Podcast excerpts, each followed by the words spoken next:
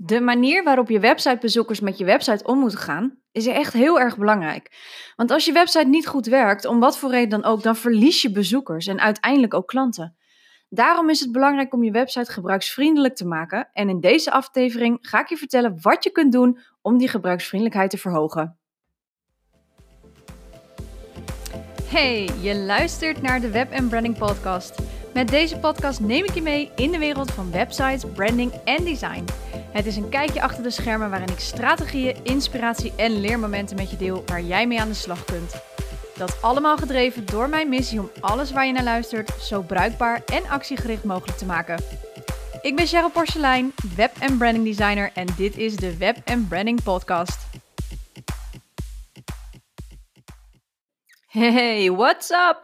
Welkom bij aflevering 13 van de Web Branding Podcast. En nou ja, zoals ik al in de introductie zei, in deze podcast ga ik je vertellen hoe jij je website zo gebruiksvriendelijk mogelijk kunt houden, zodat je in ieder geval niet je bezoekers afschrikt en wie weet wel kunt uh, ja, over laten gaan tot klanten. Want dat is wel, wel zo fijn natuurlijk. Je website is natuurlijk je marketing tool en ik zie het echt nog heel veel dat ja, um, dat websites nog steeds niet gebruiksvriendelijk genoeg zijn. En misschien herken jij het wel. Ben je aan het eh, shoppen of online aan het eh, shoppen en, uh, of je bent aan het online googlen en je komt op een website, op je mobiel bijvoorbeeld, of überhaupt op je desktop, op je laptop, waarvan je zoiets hebt van, oh my god, hoe ben ik hier beland? Hoe is deze website überhaupt nog overeind gebleven? En wat moet ik hier in hemelsnaam doen? Nou, misschien herken je dan ook wel bij jezelf dat je zegt: laat maar, ik ga op zoek naar een andere website. En je verlaat dus de website om door te googlen of om door te zoeken, waar dan ook. Nou, als je dat herkent, ja, dat is super zonde natuurlijk. Hè? Dat geeft wel echt zoiets van, nou, ik had hier wel wat meer van verwacht. Of jeetje, wat een gedoe. Of soms wel eens echt een flinke frustratie. Maar je had zomaar wel klant kunnen worden bij die persoon. En dat is heel erg zonde als het jouw website had geweest. En jij dus je klant had daardoor kunnen ja, misgelopen bent. Dus daarom uh, dacht ik, ik ga deze podcast uh, inzetten om je een aantal tips te geven hoe je je website gebruiksvriendelijk kunt blijven houden. Want ja, het is gewoon super fijn als je een website hebt die er niet alleen lekker uitziet, maar ook die nog eens even lekker werkt. En laten we beginnen met, een, met de eerste tip. Um, als je bij mij bijvoorbeeld een website laat maken, en ik hoop dat natuurlijk heel veel webdesigners, dus als jij webdesigner bent of wat dan ook, en je werkt met websites, gebruik ook vooral deze punten als je dat nog niet doet. Uh, maar de eerste tip die ik eigenlijk altijd geef is: gebruik een terug naar boven knop. En tegenwoordig zit dat in heel veel templates en in uh, ja, builders uh, zit dat standaard. Ik werk zelf met, met Divi. En dat is een, eh, een beelder met uh, thema, uh, dat is een all-in-one. En daaraan kan ik geven, aangeven dat ik een terug naar boven knop wil hebben. Nou, wat doet die knop nou? Eigenlijk zegt het het al een beetje. Het is een knop waarmee je dus terug naar boven kan. Echt heel simpel. Maar die komt dus tevoorschijn um, als je een stuk naar beneden bent gescrolld. Bij een aantal, bij, ja, bij een hoeveelheid percentage uh, heeft deze knop, uh, een, er zit dan een, script in om het zo maar even te noemen, en die berekent dan hoeveel procent de, de bezoeker naar beneden is gescrolld. Um, wanneer de bezoeker deze bepaalde percentage heeft overschreden, dan komt die knop tevoorschijn. Nou, wat daar zo ideaal aan is, en zeker als we op mobiel zitten, tegenwoordig zijn pagina's gewoon echt wel behoorlijke lengte. Zeker als we kijken naar de sales pages, hè, waar toch best wel wat reviews ook vaak op staan en heel veel uh, tekst en foto's. Op mobiel komt dat onder andere allemaal onder, elkaar te staan. Nou, dat betekent dat jij als, um, ja, dat je heel veel moet scrollen, of het nou op je laptop is of op je uh, telefoon. Um, maar het menu op het telefoon gaat bijvoorbeeld niet mee. Dat betekent dus als jij klaar bent met de pagina en je wilt door naar een andere pagina, dan moet je helemaal naar boven scrollen. Weer helemaal terug. Met die terug naar boven knop geef je één klik op dat knopje en hij verplaatst zelf de pagina weer helemaal terug naar boven, zodat je weer heel gemakkelijk bij het menu terechtkomt. Dus dat wordt helemaal automatisch gedaan. Ziet er ook heel leuk uit. Probeer dat ook maar eens. Ik heb het ook op mijn website staan, dus als je het wil uittesten, be my guest. Um, maar het heeft gewoon echt net even dat stukje extra gebruikservaring en gebruiksvriendelijkheid, zeker op mobiel omdat het gewoon heel veel tijd kost. Uh, het scheelt je heel veel scrollen. Het scheelt je ook heel veel RSI aan je duim op een gegeven moment. Dus de gebruik de terug naar boven knop. Tip 2 is: zorg dat je duidelijk aangeeft welke actie ondernomen moet worden. En we noemen dit in de webdesignwereld noemen we dit een call to action knop. Eigenlijk gewoon letterlijk wat het zegt, een oproep tot actieknop.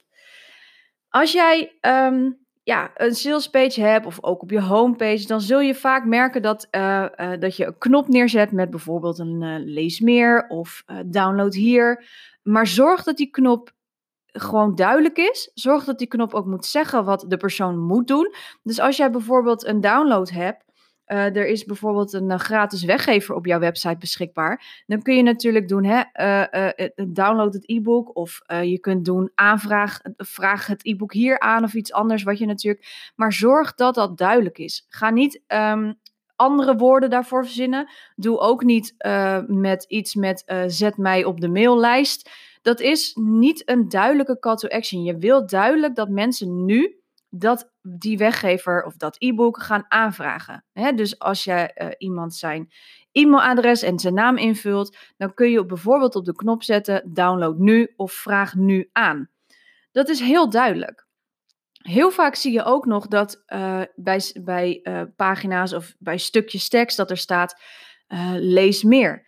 Vaak is dat een vrij, ja, een, een, een, om het even lullig te noemen, een slappe call to action. Um, een leesmeer-button gebruik je ook echt alleen maar bijvoorbeeld als mensen daadwerkelijk ook meer over iets moeten lezen. Um, en dat is vaak op de homepage, link je dan meestal door naar uh, je over mij pagina. Hè, omdat je een klein stukje van jezelf op de homepage hebt gezet, dat kan. Dan kan je er een lees meer knop onder zetten. Maar eigenlijk wat je wilt doen is er hem iets assertiever inzetten. Dus als jij een, een, uh, een aanbod doet op je homepage en je plaatst daar je aanbod, zet dan er dan niet lees meer onder. Maar zet er bijvoorbeeld ontdek het hier. Of um, um, koop het nu of schrijf je nu in. Het zijn iets duidelijkere call to actions, omdat men daarmee weet van wat ze kunnen verwachten als ze op die pagina komen. Met het lees meer is het vaak van, oh, maar dan moet ik nog weer heel veel tekst lezen.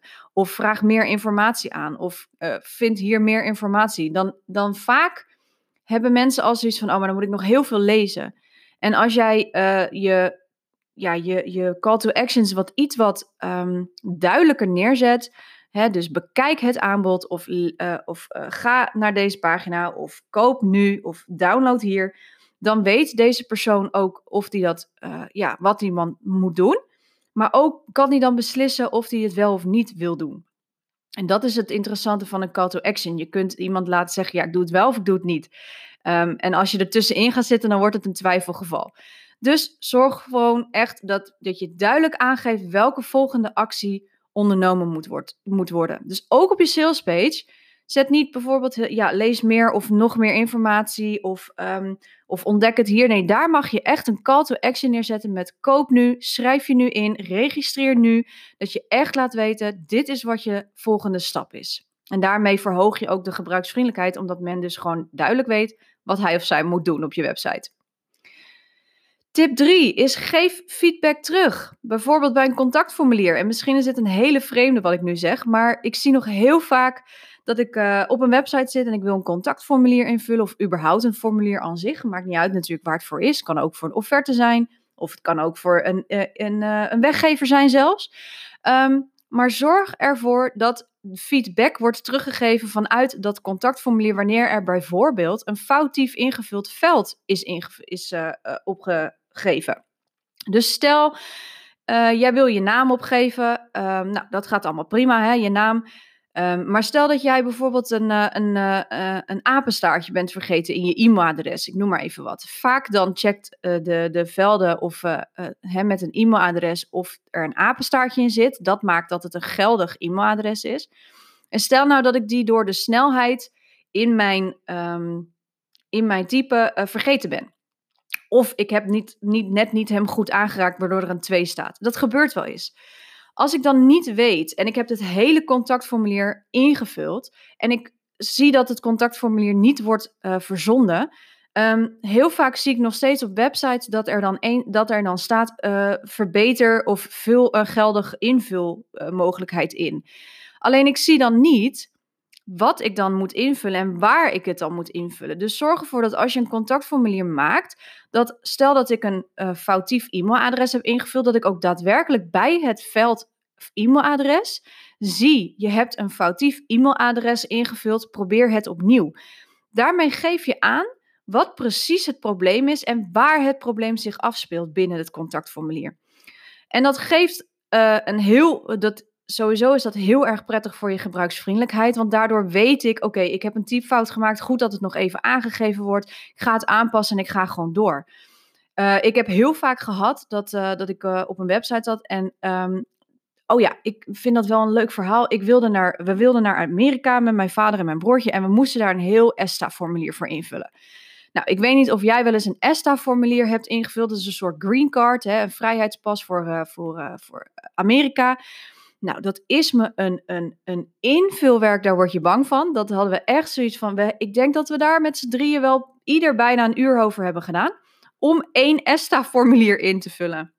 Nou, op een gegeven moment kwamen we bij het uh, onderdeel waar we de, um, het adres moesten invullen van ons Disney hotel. Van het hotel waar we zouden verblijven tijdens ons verblijf in Disneyland. Waar we gingen naar Disneyland. En die, die, dat adres, dat kwam maar niet, dat ging maar niet. Hij gaf steeds een foutmelding, maar we kwamen gewoon niet uit wat we er nou uiteindelijk fout. Er stond alleen maar foutief ingevuld, foutief ingevuld. En nou, we hadden alle drie zoiets van: wat is er dan foutief ingevuld? We hebben letterlijk het adres gekopieerd en geplakt van de website. Wat is hier mis? Nou, op een gegeven moment hebben we maar gezegd: we weten het niet. Um, maar dat gaf zoveel frustratie. Dus geef aan in jouw contactformulier of in een formulier dat jij gebruikt op je website. Dat mocht er iets fout ingevuld zijn, wat dat dan precies is en waar dat dan precies is. En geef ook eventueel een voorbeeld. Dus zet er bijvoorbeeld bij. Um, eh, je, je hebt je e-mailadres foutief ingevuld, er mist een appelstaartje. Of hè, zoiets. Het kan heel simpel zijn, maar dat kan net even je bezoeker een steuntje in de rug geven om toch die contactformulier in te vullen. En misschien dus wel gewoon jou, bij jouw klant te worden, omdat het een fijne ervaring was al via je website. Yes? Dus zorg ervoor dat je feedback teruggeeft. En dat kan allemaal automatisch. Met Divi kan het allemaal automatisch. En tegenwoordig zitten het in templates overigens ook. Dat dat allemaal uh, ja, automatisch feedback geeft. Maar je kunt daar zelf nog wel het een en ander aan aanpassen in je eigen tekst. Tip nummer 4 alweer. Houd je website overzichtelijk en simpel. En misschien denk je, ja, maar dat is toch super voor de hand liggend? Yes, dat klopt. En toch zie ik heel veel uh, websites waar nog steeds ontzettend veel afleiding is. Um, wat we heel vaak, uh, of wat ik heel vaak zie, is dat er nog steeds heel veel social media op een website geplaatst wordt. En eigenlijk is de social media al niet meer van toepassing op je website. Social media kun je het beste gebruiken. En uiteraard is dit natuurlijk hoe ik het zie. En er zijn vast misschien mensen die denken, ja, maar dat, uh, daar ben ik het niet mee eens. Dat kan. Um, maar je wil eigenlijk social media gebruiken om mensen naar je website toe te leiden. In plaats van mensen naar je web, van je website af te leiden naar je social media page. Want op je website, daar kun je mensen laten aankopen. Daar kun je het automatiseren. Daar kun je iemand uh, zich laten inschrijven voor jouw nieuwsbrief of voor jouw weggever. Dat kan allemaal niet op social media. Ja, je kan een DM sturen, maar betalen, ja, dat moet dan weer helemaal via een omweg. En uiteindelijk dus toch weer via je website. Dus ik zeg altijd eigenlijk, leid je bezoeker niet af met social media. Hou je website overzichtelijk. Zorg voor een goed duidelijk navigatie. Zorg dat je witruimte gebruikt. Zorg dat je dus geen social media op je website zet, zodat men gefocust is op wat jij ze te hebt uh, vertellen op je website. Want als jij je website van je, van je, als jij je bezoeker van je website afleidt, ja, dan is de kans zeer aanwezig dat ze ook niet meer terugkomen. Dus vandaar dat ik dat altijd, uh, ja, altijd adviseer om dat zo min mogelijk te doen. Wil je dat nou wel? Um, zorg er dan voor dat je een aparte pagina hebt, bijvoorbeeld op je contactpagina, dat je daar een paar icoontjes plaatst van de social media die je gebruikt. Um, of je kan het helemaal onderin zetten in je website in de footer, zoals we dat mooi noemen. Of je kunt het in je blog gebruiken en dan zet je het in de sidebar. Maar ook daar wil je natuurlijk dat mensen zo lang mogelijk op je website blijven, uh, omdat jij iets interessants hebt te vertellen binnen je blog. Dus zorg ervoor dat je gewoon mensen ja, niet afleidt en hou het simpel. Uh, laat mensen ook zien waar ze heen kunnen. Hè? Dus gebruik die duidelijke navigatie en gebruik die duidelijke call to actions weer. Nou, de laatste tip, dat is de tip dat je uh, ervoor moet zorgen uh, dat jouw website responsive is. En responsive betekent eigenlijk niets anders dan dat het zich aanpast aan het formaat waar jij je website op bekijkt. Dus dat betekent dat jouw website op mobiel, op tablet en op laptop of desktop, hoe groter of kleiner het scherm ook is, jouw website moet altijd werken op verschillende devices.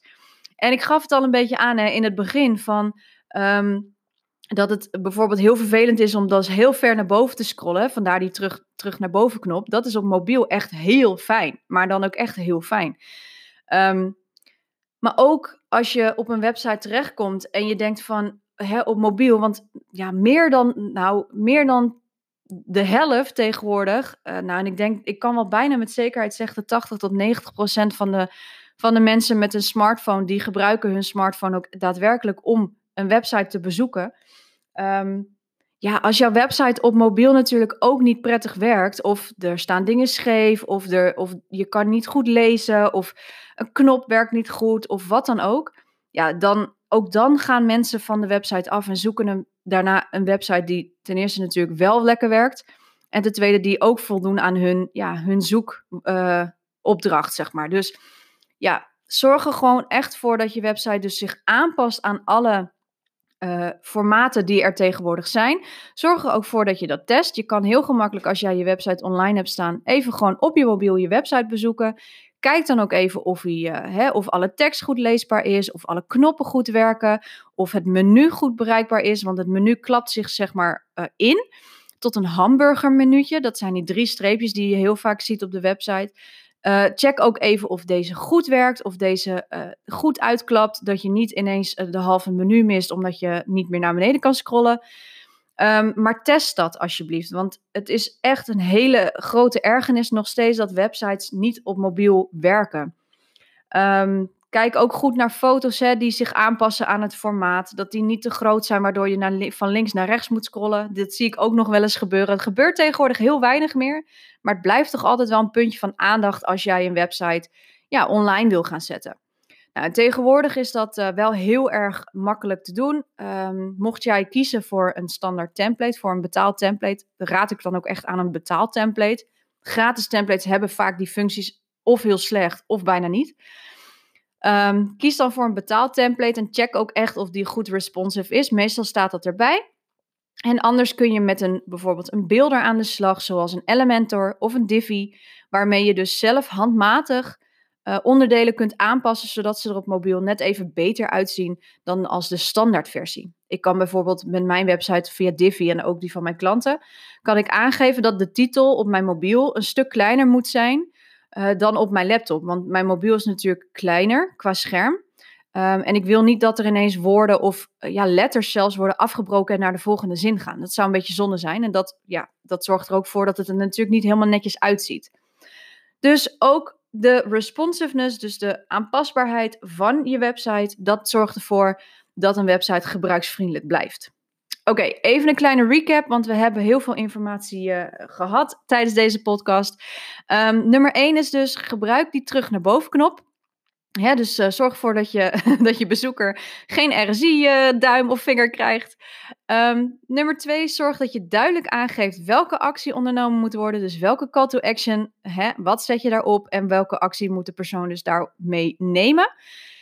Geef, nummer 3, geef feedback terug. Hè? Bijvoorbeeld, uh, als je contactformulier hebt, zorg ervoor dat men weet als er iets foutief is ingevuld, waar dat is en hoe ze dit moeten oplossen. Vier is houd je website overzichtelijk en simpel. Leid je bezoeker dus ook echt niet af met social media bijvoorbeeld of met tierenlantijntjes of wat dan ook. En vijf, laatste tip is zorg dat je website responsive is en dat je website dus op elk device, ja, of het nou gaat om mobiel, laptop, desktop, tablet, dat die altijd goed bruikbaar is en dat het werkt. En dat die meeschaalt met het formaat waar je hem op laat zien. Oké, heel veel tips dus, heel veel informatie. Ik ben heel erg benieuwd of jouw website uh, gebruiksvriendelijk genoeg is. Wil je daar nou meer over weten of wil je met mij samen aan de slag?